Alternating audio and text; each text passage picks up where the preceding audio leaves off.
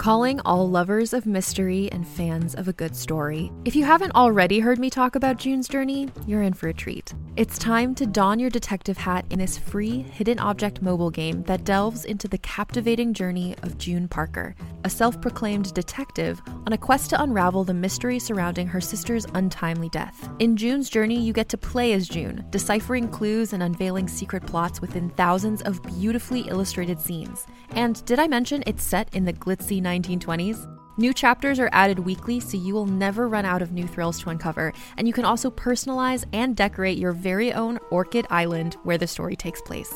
How sharp are your detective skills? Find out when you download June's Journey on your Android or iOS device, or play online via Facebook Games. Your detective journey awaits.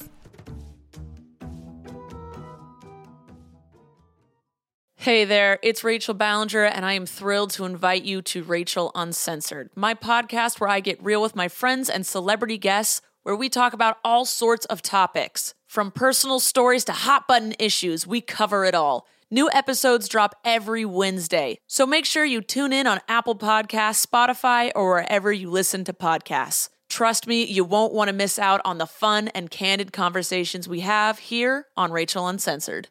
Everyone, this is John Rocha, one third of the Geek Buddies, with this awesome ad for you. If you like this show and you want to make your own, and some of you have reached out and asked us about making your own podcast, well, let me tell you about Anchor. It's free.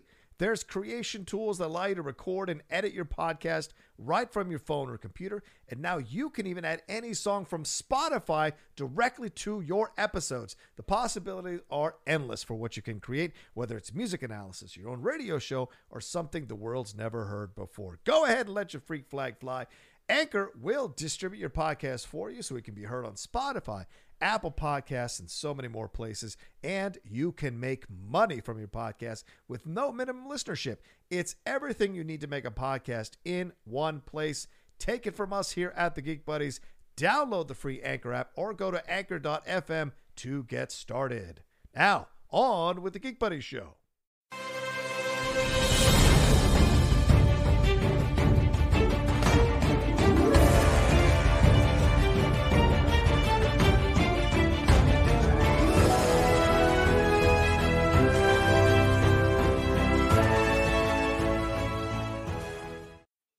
Hey everyone, welcome to another episode of the Geek Buddies here on the Outlaw Nation Network. Thank you so much for taking the time to hit that play button on this YouTube video. And hey, if you're downloading us on the podcast feed, thank you so much for doing that as well, because you are about to have a good time for an hour on the Geek Buddies. Hey! uh, and I have to say, intro, this intro before the intro, I don't know about it. I don't know about it. It's a te- it's that teaser before the trailer. What are you talking about? That's how it works. Mm, dun, dun, dun. Then the studio comes up and then the trailer starts. That's how it works. mhm, mhm. uh, in theaters everywhere, but on YouTube right now, uh, certainly uh, the Geek Buddies. This is going to be a fun one. I think all three of us, or at least two out of three of us, are struggling a little bit this morning. One of us is bright eyed and bushy tailed with some French toast in him. He is ready to go. Uh, but I am struggling a little bit because I've had a very busy day today as we record this. But uh, uh, I am John Rocha. I'm a writer, producer, and host here uh, in town, and I uh, uh, run the Outlaw Nation uh, YouTube channel as well. Uh, I am Michael Vogel. I'm a writer and producer of animated TV shows and movies and a French toast aficionado. and this is Shannon McClung. I'm an animation writer and a television actor where you may have seen me on Brooklyn Nine-Nine, The Goldbergs, and Silicon Valley. And I am one of two people that are struggling this morning because this is the morning after Cinco de Mayo. And just because we're in quarantine Oh. doesn't mean you can't celebrate.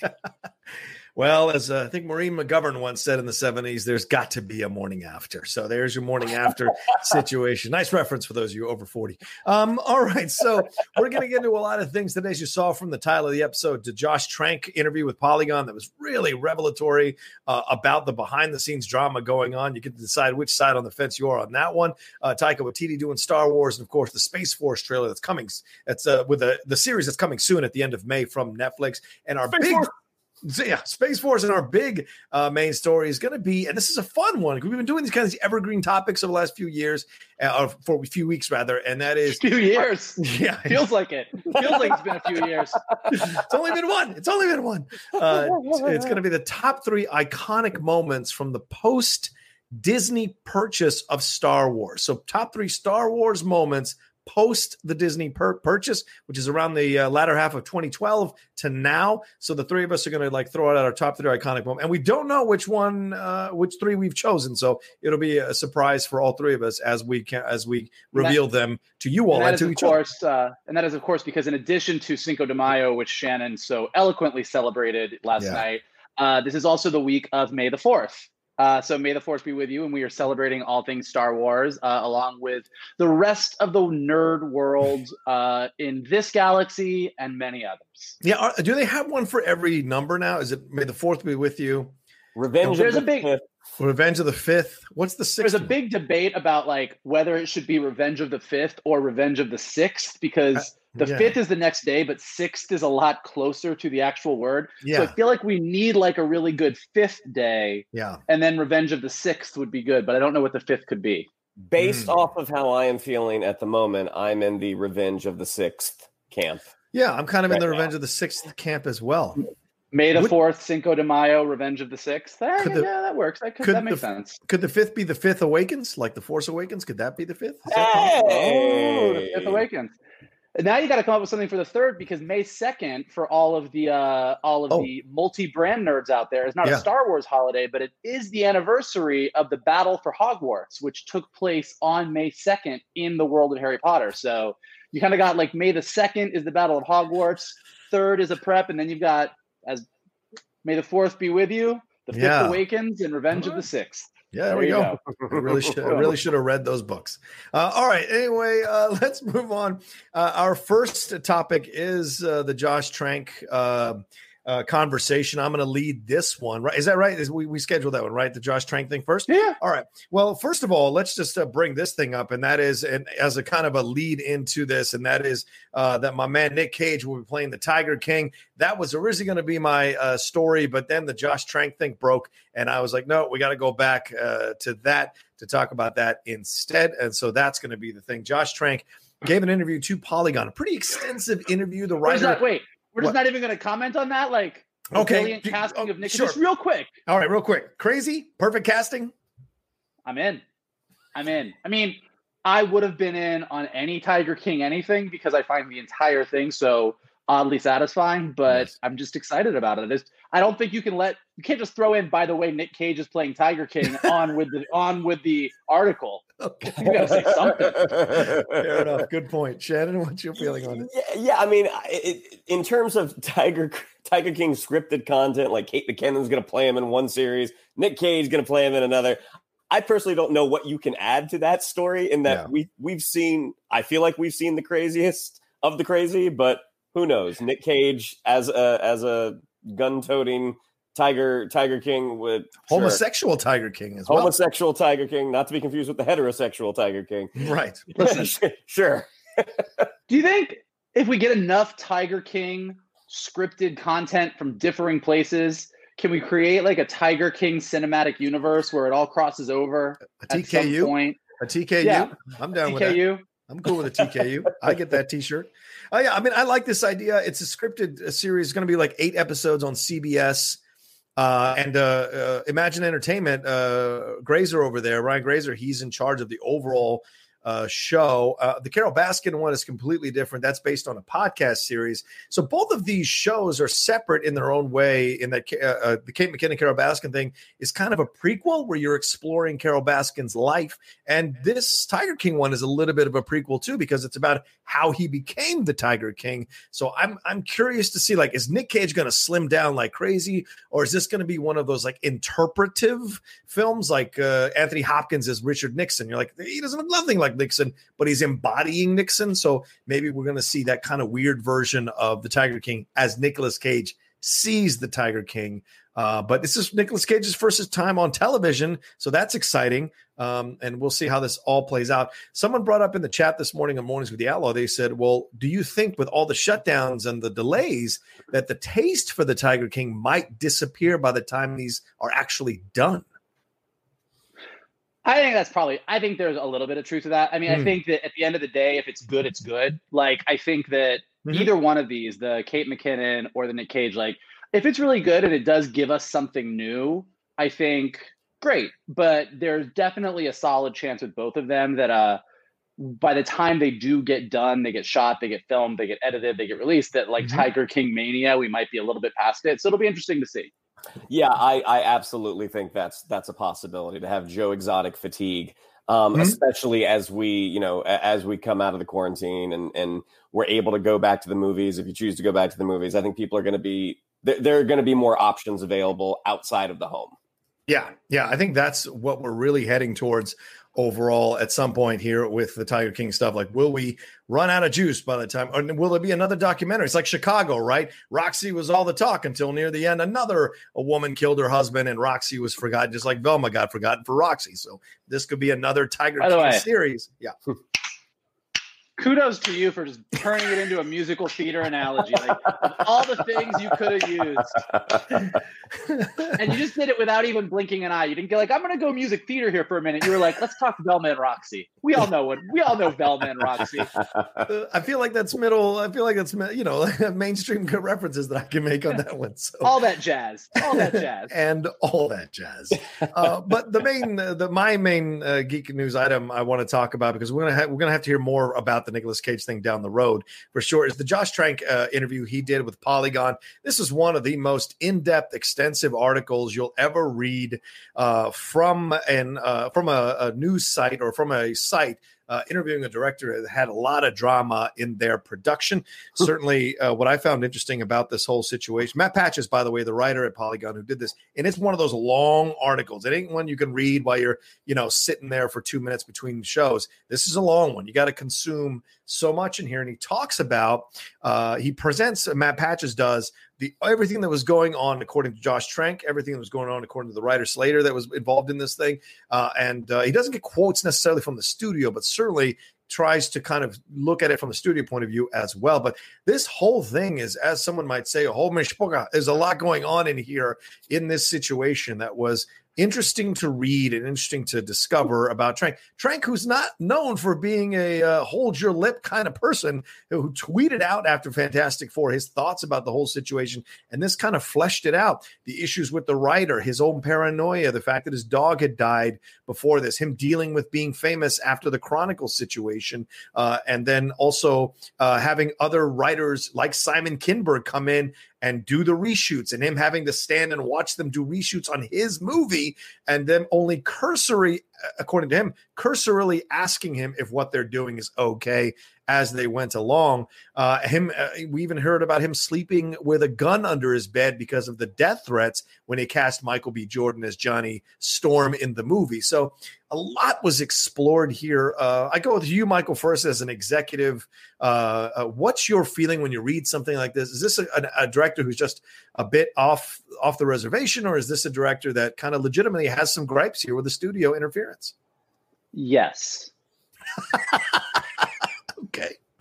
No, okay. it's actually here's what I'll say. It's it, could be it both. A, sure, it, good point. It is a long read. It is a long read. Uh, I do think that whether or not you care about Fantastic Four, whether or not you care about Josh Trank, I think that if mm-hmm. you are interested in kind of how the Hollywood process works, I think yeah. this is a really, really great article to read. I think that it really gets into the push and pull that makes this industry work because mm-hmm. Trank is definitely, you know, he went from making Chronicle, which was a lower budget movie, uh, as they speak about in the article itself because yeah. of the way it was shot, because everything was all about first person perspective, the camera being used, to everything. It was a very hard thing for anybody to give notes on after the fact to edit. It kind of was mm-hmm. what it was and it worked amazing. And he kind of entered the Hollywood system doing this movie where he had almost 100% control and yeah. went directly from that to a giant brand that had all of these expectations. It's a comic book movie in an era of comic book movies.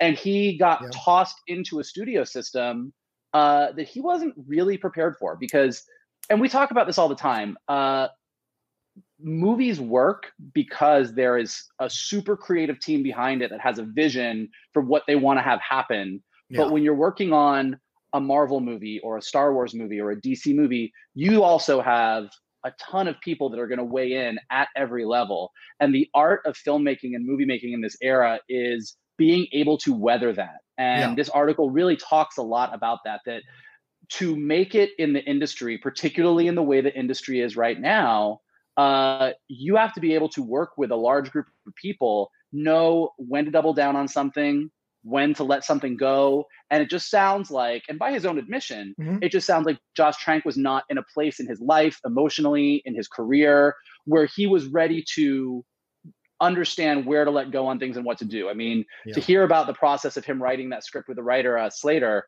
uh, you know, just it wasn't they they just weren't seeing eye to eye from the get go, and yeah. he and he was he just couldn't get past like where he was at. Uh, so it's just to me, it's a very interesting article that really sheds a lot of light on how challenging it is to make a movie in this industry. And I don't think it's an article that says Josh Trank is a bad guy because he's this young kid who didn't want to let go of his vision. And I don't think the studio's bad for flipping out about not knowing what to do with this big franchise. It just shows how challenging it really, really is, and how it's amazing that any of these movies get made the way that they do. Yeah, and uh, shout out to Jeremy Slater. That's the writer we're referencing on the film. Want to make sure we get that in there. Uh, Shannon, your thoughts on this? So much uh, was thrown out by uh, Josh Trank in this. Uh, thoughts overall? Thoughts? Uh, what stood out to you? Well, the things that really stood out to me because I didn't know I didn't know anything about his background and how mm. he hmm. grew up in Los Angeles and how and and just basically how he attached himself to movies a long time ago and and the hustling that he actually did at the beginning um, to get into a position where he was able like he he got a really lucky break when yeah. he had this idea uh, for Chronicle that he and uh, some other writers or one writer were able to work out. Um, Seth Rogen gave a really interesting interview many years ago because um, mm. he was talking about the way to success, to, the way to be able to make your movie in the studio system is to keep it under a certain budget. Like if, yeah. if you if you keep it under this number, they're pretty much just going to let you do what you want what you want to do. I think he was referring to Pineapple uh, Pineapple Express at the time, mm-hmm. and then after that, he went and did the Green Hornet, which you know had a lot more eyes on it. Yeah. And he's like, he's like, it taught me a valuable lesson. Don't make big movie. he's like, if, if, if, you're, enough. if you're that attached to your vision, make you need to make a smaller movie because that's the way to retain most of the control. You read how one, it sounds like Josh Trank doesn't really, doesn't really like superhero movies or superhero movies that were playing mm-hmm. very well at the times. I think it was Jeremy Slater in the article who said like they watched Avengers and he's like that we have to do that. Yeah, and Josh Trank had no interest in doing that, right. and you know. In Hollywood, nobody wants you until they want you. And yeah. when Fox saw what he did with Chronicle, and they're like, "Sure, Fantastic Four, what do you got?" And this was a franchise that they had they had two swings at with the with the Tim Story films, and they weren't bombs by any means. Yeah. Like they made money, but there was definite there was a uh, creative void with those movies that they just mm didn't really satisfy the general movie going public, and they didn't satisfy the fans either. It's like, hey, they kind of tr- they tried to do what Marvel successfully did with Thor with Taika Waititi. They're like, throw us something different, mm-hmm. throw something else out there, and the further they got down the road, the more they realized it wasn't going to work.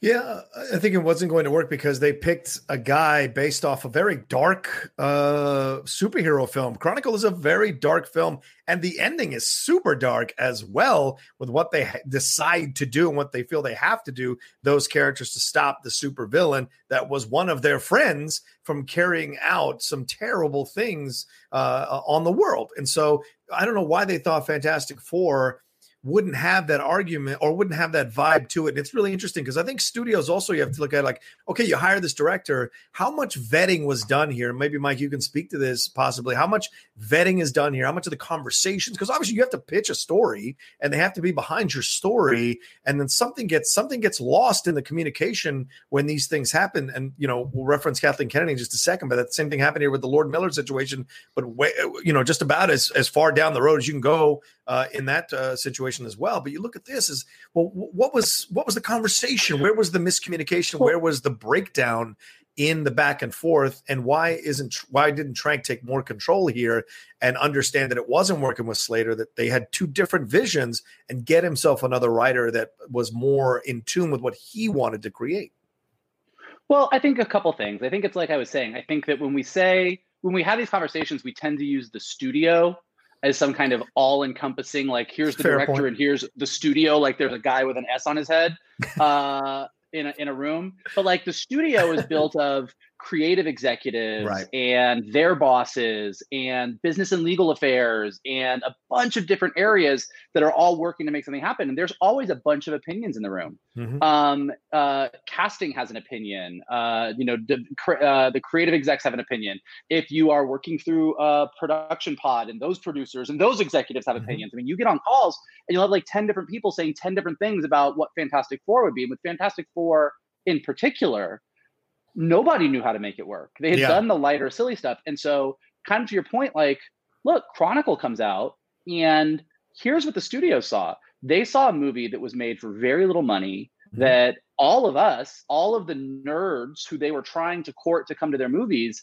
went to go see this thing and flipped out about it. Yeah, this is this it. is a great superhero movie. Yeah, and so darkness and tone and everything else aside, they went, this guy's got a thing. And Hollywood always wants to find that new voice mm-hmm. uh you know or, or that person who's been doing things for a while on the outskirts who they want to bring in like and you know when it works when it's a james gunn when it's a taika waititi it works you, you do Coogler. something like or yeah or, or ryan coogler absolutely like yeah. when it works you go that was brilliant right and josh trank had all the signs of if he could have worked within that system yeah. if he knew when to say you know it's like and kind of shannon to your point I don't know that the Fox executives were fully aware that uh, Trank and Slater were over here looking at Fantastic Four comics and looking at Avengers, and Trank going, "Yeah, I don't want to do that."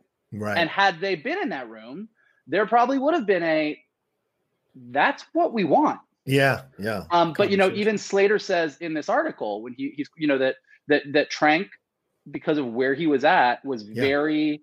Slater didn't talk to the studio. The studio didn't talk to Slater. Trank managed all of that communication.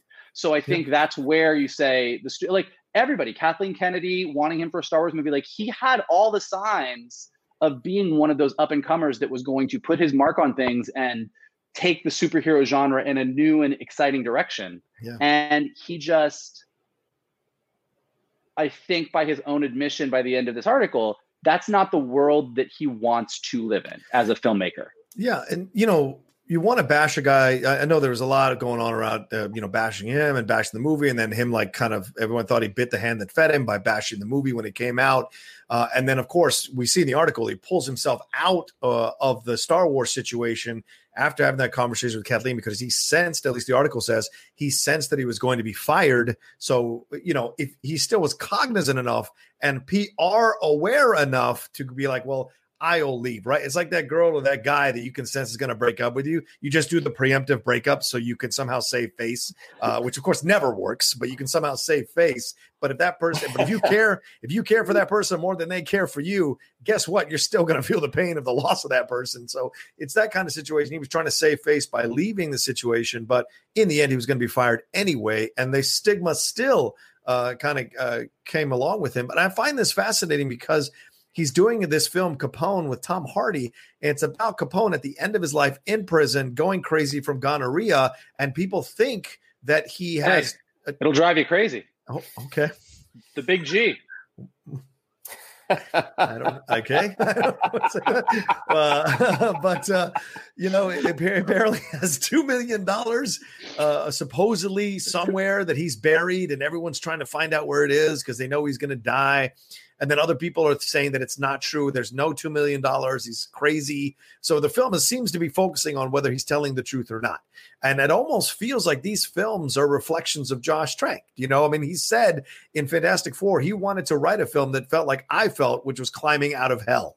That's interesting. So maybe in this film, this Tom Hardy film is this film of him, like maybe his talent is the $2 million and people are questioning whether he still has it. And other people are saying he does have it. He just doesn't want to show anybody yet. So there's a weird kind of connections you can make to directors and how they how certain pieces speak to them and why they choose to direct it. And it seems to be reflected from Chronicle on into Josh Trank. I find him a fascinating cat. I like honest people in Hollywood. It's rare to find, but that doesn't mean his version of the story is necessarily the true version of the story. It's just his version of the story. Well, and it also doesn't mean like he's a likable guy. Right. fair, like, fair you, point. You, you, read some of this. I mean, it's interesting that like the Capone thing that you brought up. You read some of the things at the beginning. It's like, yeah, yeah you might be a, you might be a genius, a, a, misunderstood genius. You also sound like a little bit of an asshole. Uh, true. Very true. to be fair, most misunderstood most yeah most misunderstood geniuses are kind of assholes. Yeah, yeah, true. But then you get to the you get to the Capone part where uh, because his movie is the little cog to the big cog that is Tom Hardy's career. Yeah, it's the one that's going to get moved around, and you hear about some of these last last minute changes. And your heart does go out for the guy. Just like, God, you just want to do your job and you're being prevented from doing that yeah. by things that are completely out of your control. Yeah. I uh, I, I want to say two things just really quick because sure. I know we got to move on to the other stuff. But like one, uh, one of the things I really liked about this article that I think is a really good lesson for everybody because we all uh, get wrapped up in every decision we make career wise. Is this right? Is this wrong? Is yeah, this gonna? Yeah. Am I gonna? Am I gonna end up at Trader Joe's? Am I gonna win an Oscar? Like you know, like it's just it's all over the place every day, especially. when you're stuck at home in quarantine and just living with yourself right. and to to read an article about somebody who kind of got it worse than I mean, it was so bad. Yeah. I mean, he he he is blamed for both tanking Fantastic Four as a director and shitting all over it the day it came. I mean, it just like yeah. it, it couldn't get worse than that. And so this whole article about him kind of coming through that and coming out the other side in a way is really inspirational. Yeah. Uh, and the other thing, as as a as a um, executive, we talk about this. We talked about this all the time when I was there, and even mm-hmm. as a mm-hmm. writer on the other side, you talk about this because you know it's true that they say all the time that um when you when hiring somebody whether it be a director a writer a showrunner anything you want someone who is there's three things talented on time and pleasant like you like them. And if you can get two of those three things you're good. Like right. if you're two of those three like if you're like you're not the best writer but you're on time and everyone really likes you you'll work if you're amazingly talented and people like you, but you turn shit in late, cool, cool. But like it's with him, it was like he's clearly amazingly talented. You look at mm-hmm. Chronicle, you look at something like he's clearly amazingly talented, but the other two pieces didn't seem to be there so much. yeah, and Does that Shannon was the have, issue. Does Shannon have two out of three or one out of three? Which three. Shannon's but Shannon is three out of three all day oh, long, baby. Oh geez. All right. That's good. Yeah, I'm five. That's right. uh, anyway. uh, all right, let's move on to our next story. I think it's the Space Force story. Is that correct, Shannon? Yeah, yeah, the trailer. So so this series was announced sort of in the immediate aftermath of, of our, our president announcing that there was going to be a fifth arm of the uh, uh, or a fifth branch of the armed services that was going to be space force and automatically the comedians jumped on it right I away. Mean, it was just, I mean, I mean, it was low, very low hanging fruits. But now the trailers come out. It's it comes from Greg Daniels, who created The Office, who was part of you know creating Parks and Rec, King of the Hill, with Steve Carell. And the first trailer comes out, and they are leaning into because we didn't know what it was going to be. Like, is it going to be a, a, show about a, a, a military you know group already in space? Like, what is it? And it's like, oh no, this is about the creation of this and they're yeah. leaning into sort of the ridiculousness of okay we have to create another branch of the armed services and you get to be in charge of it. Um, you you have a ton of very talented very very funny people involved. Um, just the fact that greg daniels and and uh, and i was going to say michael scott uh, steve carell are are uh, you know reuniting for this. It certainly seems like it's going to be a funny series. What do you guys think? Yeah go ahead mike. Yeah. No i was going to say i think I think uh, saying that Greg Daniels and Michael Scott are back together is the most apt way to put it. I think that post The Office, Steve Carell has done a lot of things. Uh, you know, I mean, whether it be everything from morning show to a bunch of other stuff where he's shown like his range, he's actually he's an incredible actor. He's a, he's an incredible dramatic actor. He's funny in a lot of different ways, but this is very squarely in a sort of he does he as opposed to Michael Scott, who was sort of in a basic job but was an idiot. This looks like someone who actually is reasonably intelligent ish in yeah. an impossible position, but you're still getting full Michael Scott vibes, uh, which is I think what I love the most about the trailer. I mean that yeah. that was like it was like pure Steve Carell. Like when he goes into his office by himself, mean that like the near the end of the trailer, and to calm himself down, start singing Kokomo. Like I was like, I'm in. Like I'm yeah. gonna watch this show. It's great.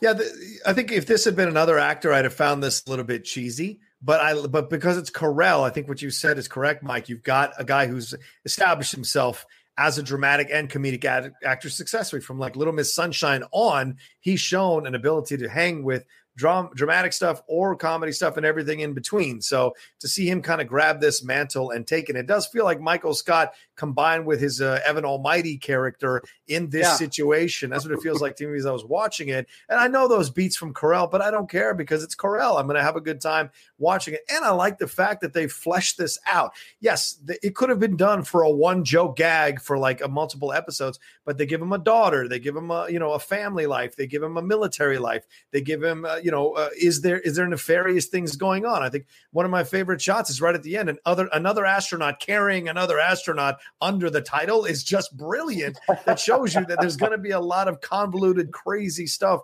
happening on this show that's going to be funny. And I hope it all works because I tried that uh, um, Hugh Laurie show on HBO and I was bored halfway through the first episode. Maybe it's because I'm not. Big, I'm not a big yeah, Josh Gad it. fan, so uh, maybe that's it too. But I just did not like uh, what I was watching. So I hope this is funnier and this feels more fleshed out, which I appreciate because you did, you're right, Shannon. It's low hanging fruit, but low hanging fruit that can get boring or old if you don't know how to kind of, you know, do more with it. And it feels like they're doing a lot more with it. And there might be commentary on this that's uh, prescient or certainly topical. But I also enjoy the cast. I mean, Patrick Warburton, Jane Lynch, uh, John Malkovich. Uh, I don't know the two younger actresses that well, but everyone involved in this, uh, it looks hilarious. The dude from Veep, I mean, it has Veep vibes as well throughout. So I'm excited yeah. by that.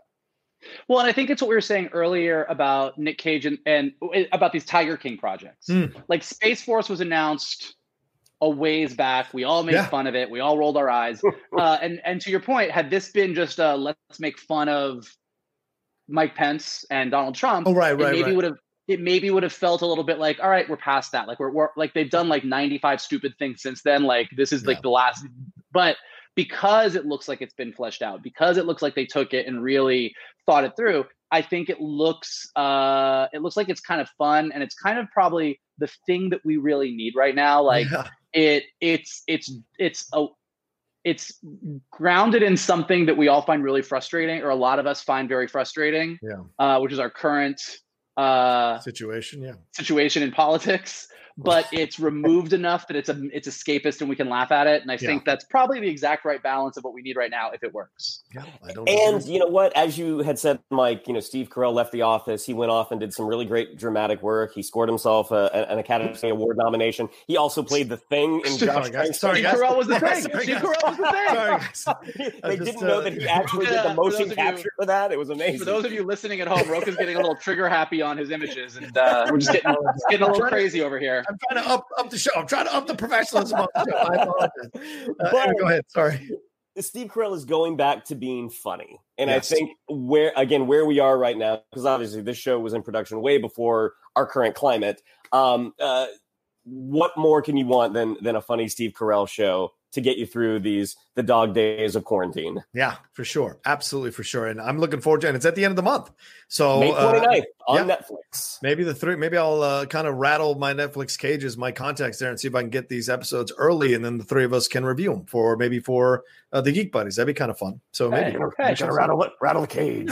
rattle his cage. Where are the drugs? Where are the where are the drugs? Yeah, Show um, Space Force to be. oh, I love it. I love it. All right, let's move on to our last story before we jump into our main uh, uh, topic here. Michael, please. Yeah, well, uh, this is sort of a little uh, appetizer towards our main topic. But uh, mm. on May the 4th, uh, a very big day for Star Wars fans. you know, what's great? Star Wars, Lucasfilm, Disney, being the giant commercial machine that they are, they've all very much embraced May the 4th. So we got a lot of goodness. Uh, you know, Rise of Skywalker is available on Disney Plus for anybody who chooses to watch that again, if that's the kind of torture you're into. Oh. Um, but oh! also the final episode of Clone Wars, uh, the Disney yeah. Gallery, uh, the first part of an eight part special with a behind the scenes look on Mandalorian. And uh, as more excitement, this was the day that they chose to announce uh, that Academy Award winner Taika Waititi uh, who directed the widely acclaimed first season finale of The Mandalorian, uh, is also going to direct and co-write a new Star Wars feature film um, with uh, Academy Award nominee Krysty Wilson Cairns, who co-wrote 1917 uh, with Sam yep. Mendes. So yeah. that is the all the information that we have about it so far. We don't know what it's about. We don't know what era it's in, mm-hmm. but what we do know is everyone is super super excited. Uh, we have been talking about this for a while. By far, we are not the only ones that put these pieces together. But mm-hmm. looking at that Mandalorian team, looking at uh, is it Deborah Chow? Deborah Chow. Yeah. Deborah Chow. Yeah. It's de- looking at like the episodes that Deborah Chow directed as she's moving on to do the Obi Wan series. Right. Looking at Taika Waititi, Favreau, uh, Dave Filoni, looking at this team, a lot of us were very excited about this. Uh, Taika's episode of Mandalorian, like he he stuck the landing so well. We're like, this is what Star Wars should be. So it's not necessarily surprising, right, that they're going down this road, but it is very exciting and mm-hmm. it's very uh, it confirms everyone's hopes and wishes that Star Wars is moving in a really positive direction. Yeah, it's really funny as we kind of move past this trilogy, which you know I wonder if overall, you know, people said, "Oh, they didn't have a the plan. They didn't have a plan for the trilogy." Yeah, that could be true, but maybe their plan. Oh, it's just, true. Okay, fair. Oh, fair. it's true. okay, fair. But I mean, maybe they were thinking long term. You know, like let's just do this trilogy, kind of satisfy all the old fans, but we really want to bring in new voices, new approaches, new uh, uh, tastes to the Star Wars universe. And look, look, uh, Favreau got a lot of crap when he was announced as the uh, guy with Mandalorian. He said, "Oh, another white male." It worked out, didn't it? Sometimes it's not about the race or the gender situation. Sometimes it is. And I know it's ironic for me to say this, but sometimes it is the right person for the job in this. And in this situation, Favreau was certainly the right person. It doesn't mean that somebody else couldn't have come in of color or a woman of color or a woman come in and done just as good of a job. It's just that I think we have to look at the results, and the results are pretty fantastic, and people are excited about it. Clone Wars, another thing. Dave Filoni working there with Ashley Eckstein, Ahsoka Tano's storyline, fantastic. So there will be doors opening, and now more and more female directors, more and more people of color are being involved in this. Taika Waititi, person of color, down there uh, from is it New Zealand, I think, or yeah, New Zealand. So him getting involved in this is exciting as well. So all the right voices, I think what you say, Mike, is correct. All the right voices seem to be steering and moving into this uh, new era of Star Wars post this trilogy. Uh, and it's exciting to see. And I love that Taika's involved in this. I just hope we don't have a Lord Miller situation. Let Taika do his thing. Don't mess with it. Let Taika do his thing. He certainly could get it done with Thor Ragnarok under the auspices of Kevin Feige. So show me. And maybe this is Feige moving into I don't know, but like this is a good decision, and I like the Leslie Headland decision as well to have her with the Disney Plus series that she's doing uh, for yeah. Star Wars. So that that reaffirms that they are committed to doing multiple TV shows on Disney Plus that will feel cinematic but still be TV shows. I and look, I could be wrong. I don't know, but I do think that Taika Waititi is not going to go through the same ringer that some other people have gone through on the Star yeah. Wars process because a Thor Ragnarok is a pretty strong like yeah. you know what you're doing. I mean, it was so different from what Marvel had done. Yeah. But it paid off so huge for them that I think he has even more wiggle room than a Lord and Miller, who are also a very, very uh, successful team, obviously. Yeah. But I think he's got that wiggle room and the fact that he's done that in conjunction with sticking the landing on Mandalorian so hard. Because what's yeah. great about the finale of Mandalorian is it has a lot of those great Taika Waititi moments. I mean, mm-hmm. the opening with those stormtroopers on the speeder bikes talking to each other yeah. is pure Taika Waititi right. comedy. but it feels Star Wars still. And so he's mm-hmm. proven on a smaller scale that he can take what he does and still make it feel like it belongs in the right universe. Uh, yep. Look, we've argued about this a thousand times.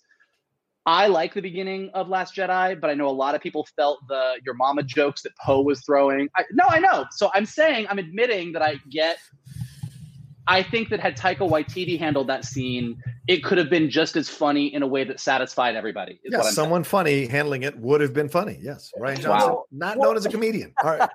well, and you look at the comedy, uh, his, sort of comedic history, like doing like what we do in the shadows, mm-hmm. a hunt for the wilder people. Like, yes, he has he has a very out there sensibility, but all of his comedy does kind of come from an organic place. And mm-hmm. I think and I think that's where the your mama joke at the beginning of Last Jedi didn't work. Is that that came out of left field. Whereas the the stormtrooper conversation, I don't we certainly didn't expect it. Yeah, true. But but it but it worked for what it was. And yeah. it's going to be really interesting to see sort of the contrasting styles of his storytelling with the screenwriter of 1917. Um, right. But at this point, I think Taika Waititi has definitely has definitely earned that, and I would imagine that the folks at Lucasfilm, hindsight is 2020, that they probably should have let Lord and Miller finish Solo the way that they wanted yeah. to finish it, and they wouldn't have gotten this sort of Frankenstein movie that it, it just ended up being fine. Yeah. Um, I I think that probably where, where Lord and Miller had to stumble for Taika Waititi to fly. Hmm. I also think that there's lessons being taken from the trilogy. And, you know, we'll get into this a little bit more after the break yeah. as well. But I think that, look, to your point, Johnny, I don't think they went in going, let's get these out of the way. I mean, these were the movies that were meant to reinvigorate Star Wars. And to their credit, in a lot of ways, they do.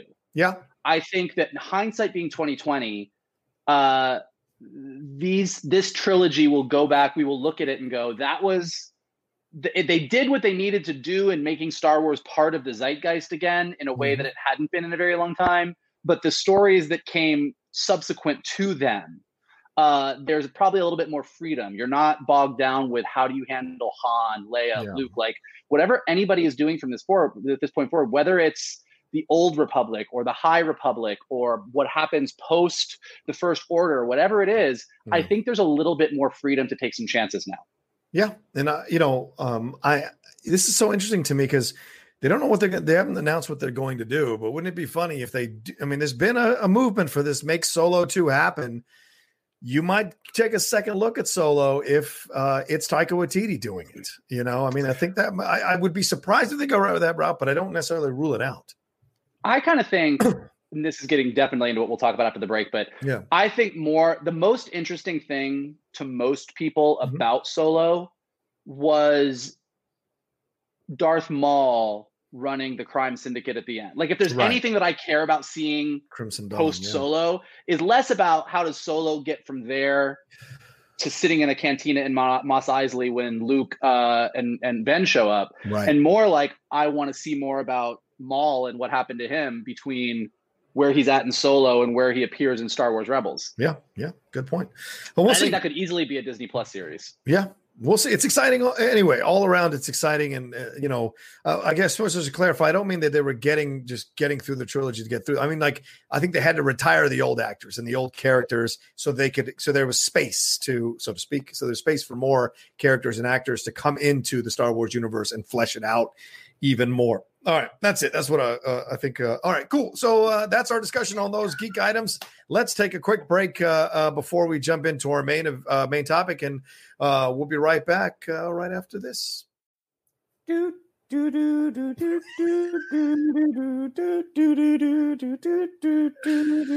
All right, and we're back back to the Geek Buddies here, jumping into our main topic, which is also Star Wars related. Mikey, this was a suggestion of yours. Please take it away.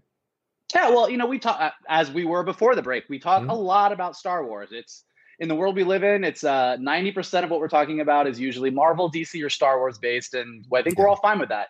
Um, Sorry, JG, but yes, go ahead. But uh, but one of the things that we talked a lot about, we knew that we wanted to talk Star Wars this week, and you know, obviously, we all have a lot of love for the original trilogy. And yeah. obviously, there are a lot of people that love the prequels. There's a lot of people that dislike the prequels.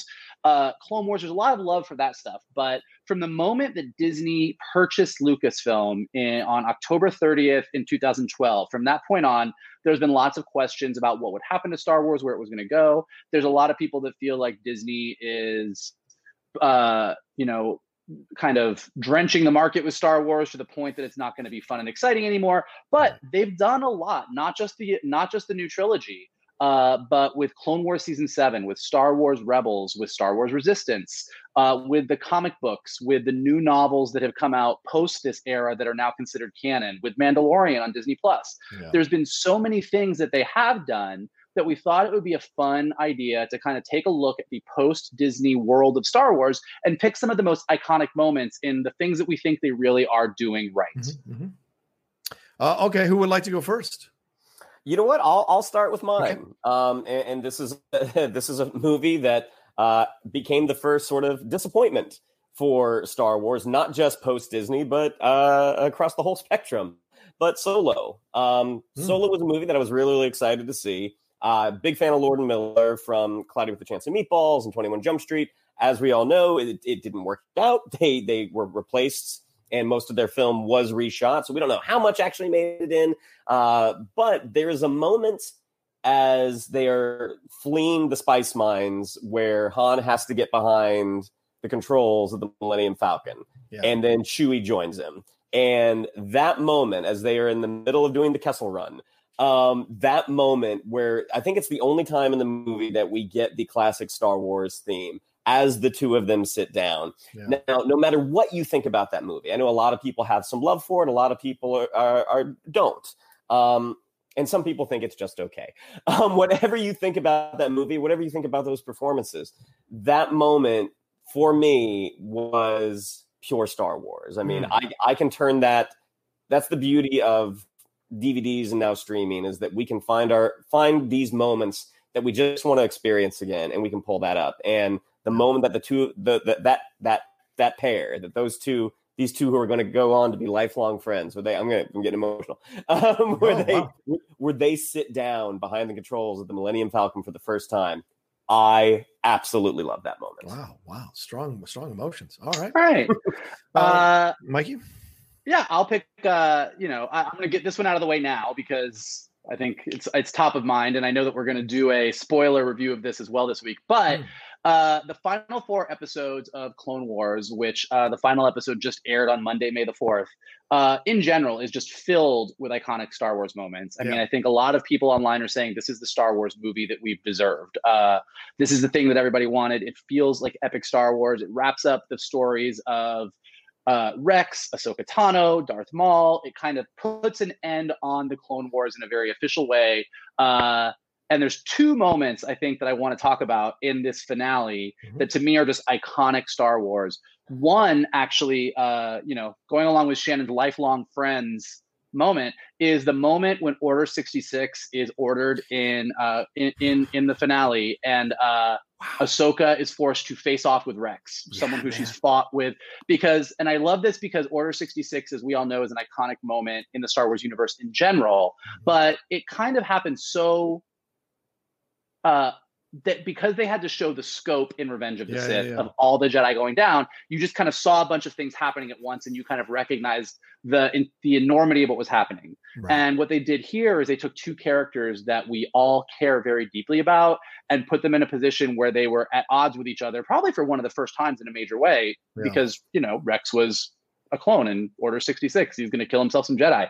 Right and that moment was filled with so much emotion so much it was it was the perfect thing of star wars where it's you know it's clones and aliens and lightsabers but the emotion in that moment is so real and so devastating it was just amazing yeah. um and in addition to that uh the um the the final shot of uh of uh of clone wars which uh, Wait, you, is this two moments? You getting two moments for one? Is I was gonna say, well, no, I'm I'm not you know some, some, of us may have another moment. It. I'm just saying. Right. I feel like I'm not gonna, I'm not gonna touch that moment yet. I'll save it for the spoiler review anyway. But the the last shot of Star Wars Clone Wars is pretty epic. That's all I'll say. On to Johnny. I know that I'm going to get a lot of shit for this, and I and so be it. But I think one of my favorite iconic moments is the end of Rogue One, uh, when uh, when uh, uh, Cassian Andor and Jyn Erso hug each other before it's over. Like uh, that to me was so shocking. And I know you got the, um, you know, oh sorry, no, no, I'm sorry, not the end of, I'm sorry, the uh, the Vader moment. That's the moment that to me, it's not the hugging thing. I was, I was thinking of something. Why are you gonna get shit for that? That's what. Yeah, that's yeah, what yeah, yeah. But the Vader moment. Yeah, oh, the Vader you, moment. Oh, you do, you doing two moments? You no, no, no, no, no, one moment. I'm gonna take one moment. two moments. Two moments. Yeah, one moment. It has to be the. It has to be the Rogue One moment. I'm not gonna get shit for this one. Uh, there's the other one I was thinking about, but this is the one that actually deserves to be uh, talked about. And this is the uh, him lighting that lightsaber up in that dark room. I mean, honestly, I, I, think that's the number one moment from all the moments that have happened since Disney purchased because the reaction in the crowd, the reaction the first time it goes dark and they perfectly timed this. Whoever edited this or maybe it was uh, the director like deciding okay hold it hold it hold it. Now uh, it's it's dark and then you hear the breath and you hear the iconic vader breath and then the lightsaber lights the red lightsaber in the dark. And when it lights the place went ape shit. And so that is a perfect and you saw you saw him destroy everybody in that room. That showed you the ferocity of Vader, which a lot of people who'd fallen back in love for better or worse with Vader's evil tendencies going back and watching the trilogy and watching him and, and reading him in the comic books and watching him in the animated series whenever he'd pop up they got reminded of the ferocity and the violence and the evil that Vader was always capable of at any moment. So I thought that moment was something that is absolutely iconic post uh, post uh, Disney purchase. Next. So I so are we doing three or are we doing two? Three each. I think three each. Well, just, uh, just keep going until we're done. Keep okay. Going we're done. Okay. All right. So that means so, seven moments from uh, Rebels for Mikey. And go ahead, yeah. I got a list of 35 moments. so I am going to switch over to Rebels. Okay. And at no the conclusion okay. of the first season, where Ezra has constructed his sort of makeshift lightsaber, like dual blaster oh, yeah. lightsaber, and when Kanan gets a hold of it and he ends up taking on the Inquisitor, and you see him running at the Inquisitor, firing blasts. And as he gets there, he he then ignites the lightsaber, and you see the moment of Ezra going like, "Huh? Why didn't I think of that? that that's that's a re- that's a really good move." Um, one of the great things that Rebels was able to do was to open up a corner of characters that we'd never met and make them so incredibly endearing that one of them has has bled into the, the DNA of Rogue One mm-hmm. with just sort of a call out that we see the ghost in the end of Rise of Skywalker. Yeah. Um, I think the, the the Rebel series shows you that there's still plenty of life in Star Wars when you get away from your main cast. Yeah, yeah. Yeah, I think that's I think that's really true. Uh, I think I have so many, and there's so many things I want to talk about. But I think one of the moments where Star Wars, in very recent memory, has won and won really big. Uh, there's a lot of great moments in The Mandalorian, but I think just mm. the end of the first episode, the reveal of the child, or yeah. as we all like to call him, Baby Yoda. Baby Yoda. um, Baby Yoda represents. Yeah, man the best of what Star Wars is and needs to be, which mm-hmm. is it cashed in on something that there's a lot of nostalgia for, yeah. which is Yoda, uh, what he is, what his species. I mean, Yoda is an iconic part of Star Wars, but we don't know the child story. We don't know where he came from. We don't know what he's about. And whatever the remnants of the empire want him for, whatever his journey is going to be into season two, he rep- there's something new and fresh about him. It's taking something that we love and not just repackaging it. It's not taking a Death Star and making it a bigger Death Star and mm. calling it Star Killer Base. Right. It's doing something brand new uh, that makes us feel nostalgic, but also gets us excited. I mean, the way the internet went wild, the way they very, very um, the way Jon Favreau, through his work on Marvel movies and everything else, was very wise to understand that when you license toys, uh, there's a group of hardcore fans that find those names so that they can figure out what characters are going to be in anything. So they refuse to let anybody make any merchandise around Baby Yoda so that it would be totally a surprise. And when that surprise hit, yeah. everybody freaked out in the way that you want fans to freak out. Uh, and so we don't know where Baby Yoda is going to do- go. We don't know what his story is, but thus far, uh, that reveal is uh, is one of the things they've gotten just a hundred percent right. I think. Yeah, yeah, I think that's a great point. Um, I'm going to throw one in there. That this one I might get some crap for, and I can't believe I'm throwing it from Last Jedi. Um, you say iconic iconic moments doesn't have to always be like these life changing moments within the characters or the scope or the history of Star Wars or the mythology of Star Wars. For me, that Admiral Holdo moment when she slams that destroyer Ooh. and separates it in half. I the, the, people talk about uh, you know the Kennedy assassination or 9-11 or like where were you? Do you remember where you were? I will always whoa, remember. Whoa, whoa. Yeah, yeah. I'm, I'm, I'm, do, I'm, doing that kind of comparison. I will always remember, you know, I will always remember sitting two seats away from the middle aisle, four rows uh, back from the end of the theater at the at on Disney at the Disney lot, watching that moment and uh, reaching across the person I was sitting with and holding the bow, the uh, kind of the railing that they have there because my mind was exploding and I needed to kind of, uh, uh, you know, like attach myself to the ground because I'd never seen anything like that in Star Wars. The sound, and brilliantly done by Rian Johnson, remove sound completely as it would be in space. You would not hear an explosion like that in space. To just do it and the ferocity and the visual of it the scope of it was so incredible, and it came uh, uh, uh with someone sacrificing themselves for the greater good.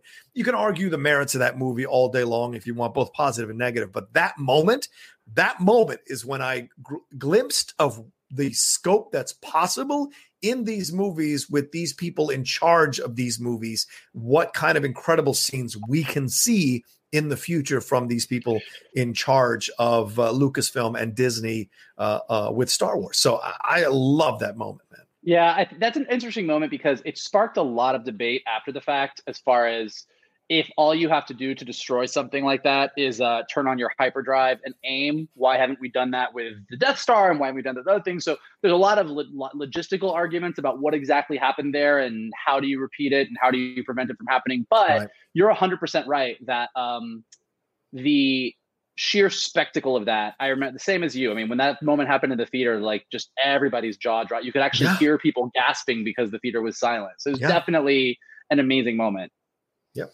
Uh, and so sure. my potentially last last moment here. Mm. Um, so for those of you that have, for those of our listeners who have a uh, uh, the Void, the VR experience, if you have oh, one yeah. in your city, if you have one near you, um, I believe they're still doing Secrets of the Empire, which is you've been uh, enlisted into the rebellion by Cassian Andor. You uh, you dress up as a stormtrooper and you have to go in and sort of uh, infiltrate this base this is one of those things. Like they have, I want to say they have three in Los Angeles. Mm. There's there's the there's one in Glendale. There's one down in Anaheim. And I feel like there was one at the Century City Mall at one point. But basically, these are all over the country. There's not a ton of them, right. but getting to you know put on this VR gear, put on put on this pack, put on these goggles, uh, and be in the Star Wars universe, it is one of the coolest things. And like mm-hmm. I, have been to Galaxy's Edge several times, and I really like Galaxy's Edge, but being able to look in a mirror and see a stormtrooper looking back at you, the moment like you like K2SO is sort of guiding you along your mission, and you can reach out and touch him, like the way that they have designed that, the way it feels when you shoot a blaster, when mm-hmm. it how it feels when you get shot by a blaster. This is so incredible it, it, it hurts. It, it, stings. It tickles. um, it's so it's just such a magical Star Wars experience mm-hmm. that um, I don't know if that would have happened without without the Disney purchase. Yeah, great points. Great points. I was so sweaty because I like when we got out when I went I went with some guys and we did it and we got mm-hmm. done and I took the stuff off and I was sweating because I had been so into all of it. Like I was yeah. screaming at everybody. I was like, it got, got very intense there near the end. you know, you hear that, yeah. uh, you hear that, you hear that heavy breathing, and then you see a red lightsaber, and you know what's coming. And listen, you shit your pants. Oh, I'll tell you right now. Yeah, doesn't matter. To... How, doesn't matter how good of a shot you are. Yeah. I hope to find out someday. Maybe I'll get invited next time you guys go. All right. Anyway, uh, what's your uh, what's your For those you don't know, Michael just fainted off the screen. what's, what's, your, what's your moment, Mikey? Uh, I, I, I hate to double down on Ahsoka Tano moments, but oh. fuck it, she's my favorite character. I'm going to, and I'm going to go back to. her. I actually I was split. I had two. Okay. One was from the comics, but I'm going to go with my Rebels one. So if we have a moment split? at the end, I might. Okay. Uh, the uh, I think that the moment in the season two finale of Rebels, Shannon covered, covered the season one finale. In the season two finale of Rebels, where Ahsoka Tano uh, faces Anakin Skywalker. I mean, it's Darth Vader, yeah. but like, I mean, she really, she, great. it's the moment that she fully uh, realizes that her, uh, her master and Darth Vader are one and the same, like hundred percent. There was some, yeah. she suspected it before, but that moment where they face each other, uh, and and Vader says, you know, that they don't have to be enemies, that that the Emperor will will will be cool with her, and that she stands up to him. Um, it's kind of like the Rex Ahsoka moment I was talking about earlier. I mean, I mm. think what they've done with Ahsoka Tano is so amazing, and I've said this before, and I will probably say this. I think I think Ahsoka Tano is the Rey that they wish they had. I yeah. like Rey. I think Daisy Ridley's amazing. I oh, very yeah. much like Rey, despite my misgivings about Rise of Skywalker. But I think in Ahsoka Tano, they have the, the, the Star Wars heroine that they really, really wanted. Mm-hmm. Um, her backstory is great. Everything about her arc in Clone Wars is great. And then Rebels really has this moment that I just don't think there's a more powerful moment. I mean, and I'm even including like Luke facing his dad at the end of Jedi, yeah. which is, you know, for a generation of kids watching those movies was the penultimate, oh my God, they're facing off.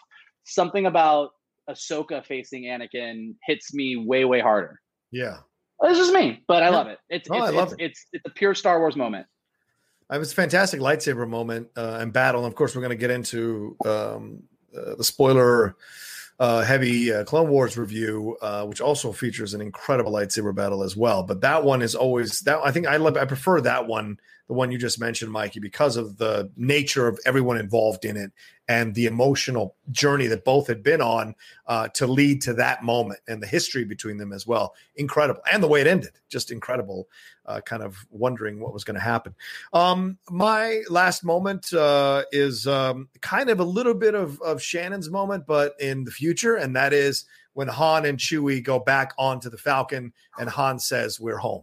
Uh, I remember just because uh, uh I didn't go to celebration that year, uh, and I remember the the trailer dropped, and that like as soon as someone either texted me or I saw a, a notice on my Twitter that it had dropped, I immediately ran to my bedroom, put on the uh, uh, put on the computer, and watched it over and over and over again. The Force Awakens trailer, and when he said Chewie were home, I absolutely lost it. And look, I am not like, you know, a slavish devotee to Star Wars. I'm a fan of Star Wars, but I'm not like, you know, a, a huge, huge, massive fan of it. I'm just, I'm a fan of it.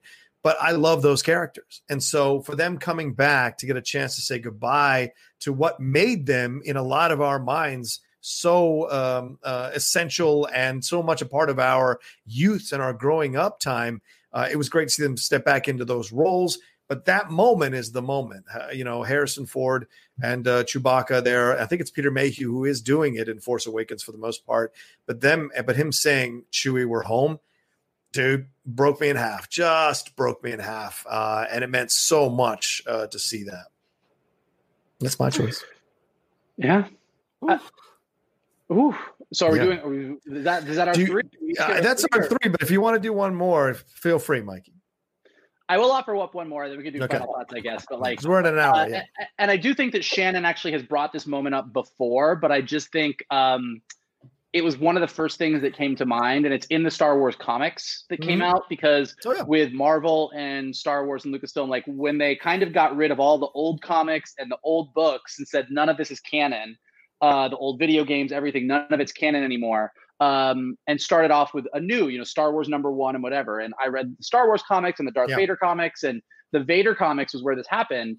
Um, again, we've talked about this before, but an area of Star Wars that never occurred to most people. I think that when you watch the original trilogy and you watch New Hope into Empire Strikes Back, there's this assumption that Vader kind of always knew who Luke was and was yeah. just like keeping it close to the vest.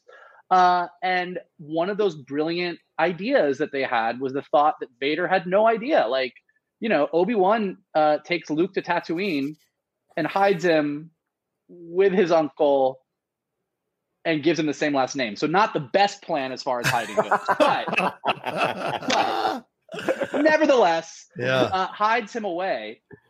And uh, when this young pilot blows up the Death Star using the Force, Vader becomes very obsessed with finding out who that person was and hires Boba Fett to uh, find out who the kid is. Like, who is this yeah. rebel that blew up the Death Star? And so Boba Fett does what Boba Fett does and uh, makes his way to Tatooine and makes his way to the Mos Eisley Cantina and follows the leads and ends up in Obi Wan Kenobi's uh, old house, yeah. where he ends up facing off against Luke and they have this battle. But he does find out that this is the kid. So he goes back to the Star Destroyer uh, and reports into Darth Vader and says, Hey, the kid who blew up the Death Star is some dude from Tatooine. His name is Luke Skywalker and kind of takes off. And Darth Vader just kind of stands there and he's on the, you know, he's on this Imperial Star Destroyer. He's looking yeah. at his face and he clenches his fist and all the glass around him shatters. Yeah. And it is such a powerful moment because Darth Vader is such a great character. And like, mm. look, I, Shannon and I were talking about this. I, I don't have a love for the prequels like some people do. Like I do think that they are kind of pretty awful movies in a lot of ways. And I think Hayden mm-hmm. Christensen's performance is not endearing anyone to Anakin. But the experience of watching the Clone Wars has kind of made me fall in love with Anakin. Yeah, so, of course. Which was, so I watching, think, the point. Yeah. Yeah. So watching the Clone Wars and that being my Anakin and that Anakin becoming Darth Vader, yeah. that's why when when Ahsoka has to face off with him in Rebels, yeah. or when he finds out that he did have that Luke is really his son in the comics, that the push and pull of the good inside Vader and the struggle that he has has come to life for me in a way that it never did when I was younger. And yeah. when they when those moments hit, they hit great. And I remember reading that comic and Vader just like clenching that fist when he realizes who it was that blew up the Death Star it, it to me is like a top 10 Star Wars moment, hands down of all time. Yeah, I would agree with that because I mean, uh, he was told his wife and his kids are dead. Uh, you know, and uh, in that moment, exactly. And in that moment, he realizes they weren't dead, and that Obi Wan of all people has been hiding Luke. Yeah. Obi Wan of all people again. You were the chosen one you know, all of that gets factored into it, which I love. no, that happens. When, happens when you don't have the high ground. That's right. Yeah, yeah. And there's a lot of lava. Uh, all right. Well, there we go. That's our episode of the Geek Buddies for this week. Thank you all so much for joining us. It means so much when you hit play on YouTube or download the episode on uh, the on the Geek Buddies podcast feed. Uh, uh let's uh, go around the table and do our thing, Shannon.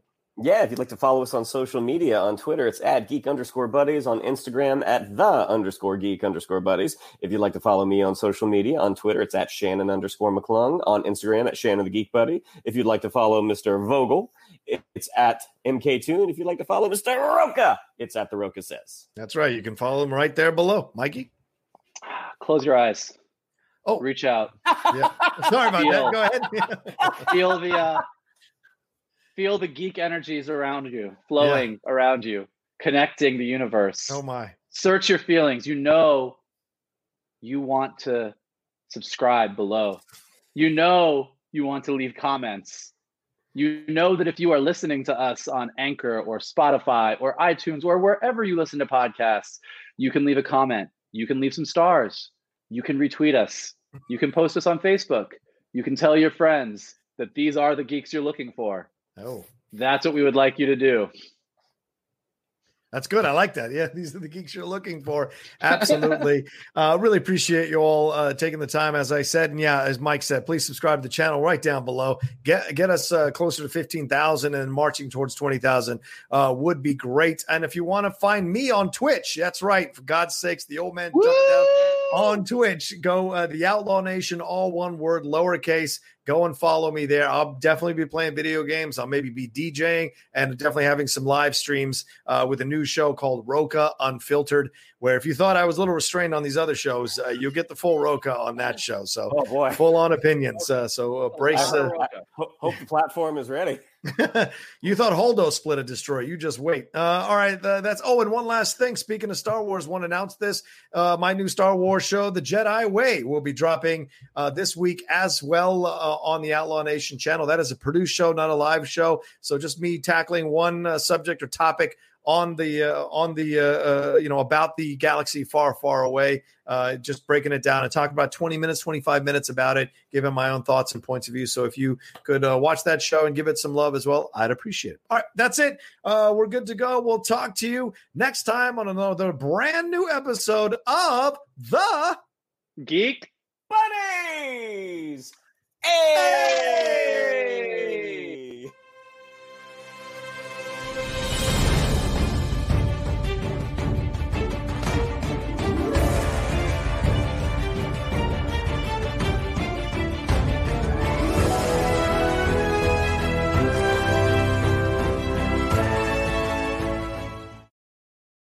Hey there, it's Rachel Ballinger, and I am extremely excited to invite you to Rachel Uncensored. It's my podcast where I sit down and get real with my friends and celebrity guests, where we talk about all sorts of topics. And sometimes we might be under the influence when we do so. We cover things from personal stories to hot button issues and it's the only place on the internet you can find an uncensored version of me. It's a side of me that you might not have seen before because it's not the most family or brand friendly. But don't worry, I'm still sort of slightly a decent human being. If you're intrigued, then make sure you check it out. New episodes drop every Wednesday. You can find it on Apple Podcasts, Spotify, or wherever you listen to podcasts. Trust me, you won't want to miss out on the fun and candid conversations we have here on Rachel Uncensored.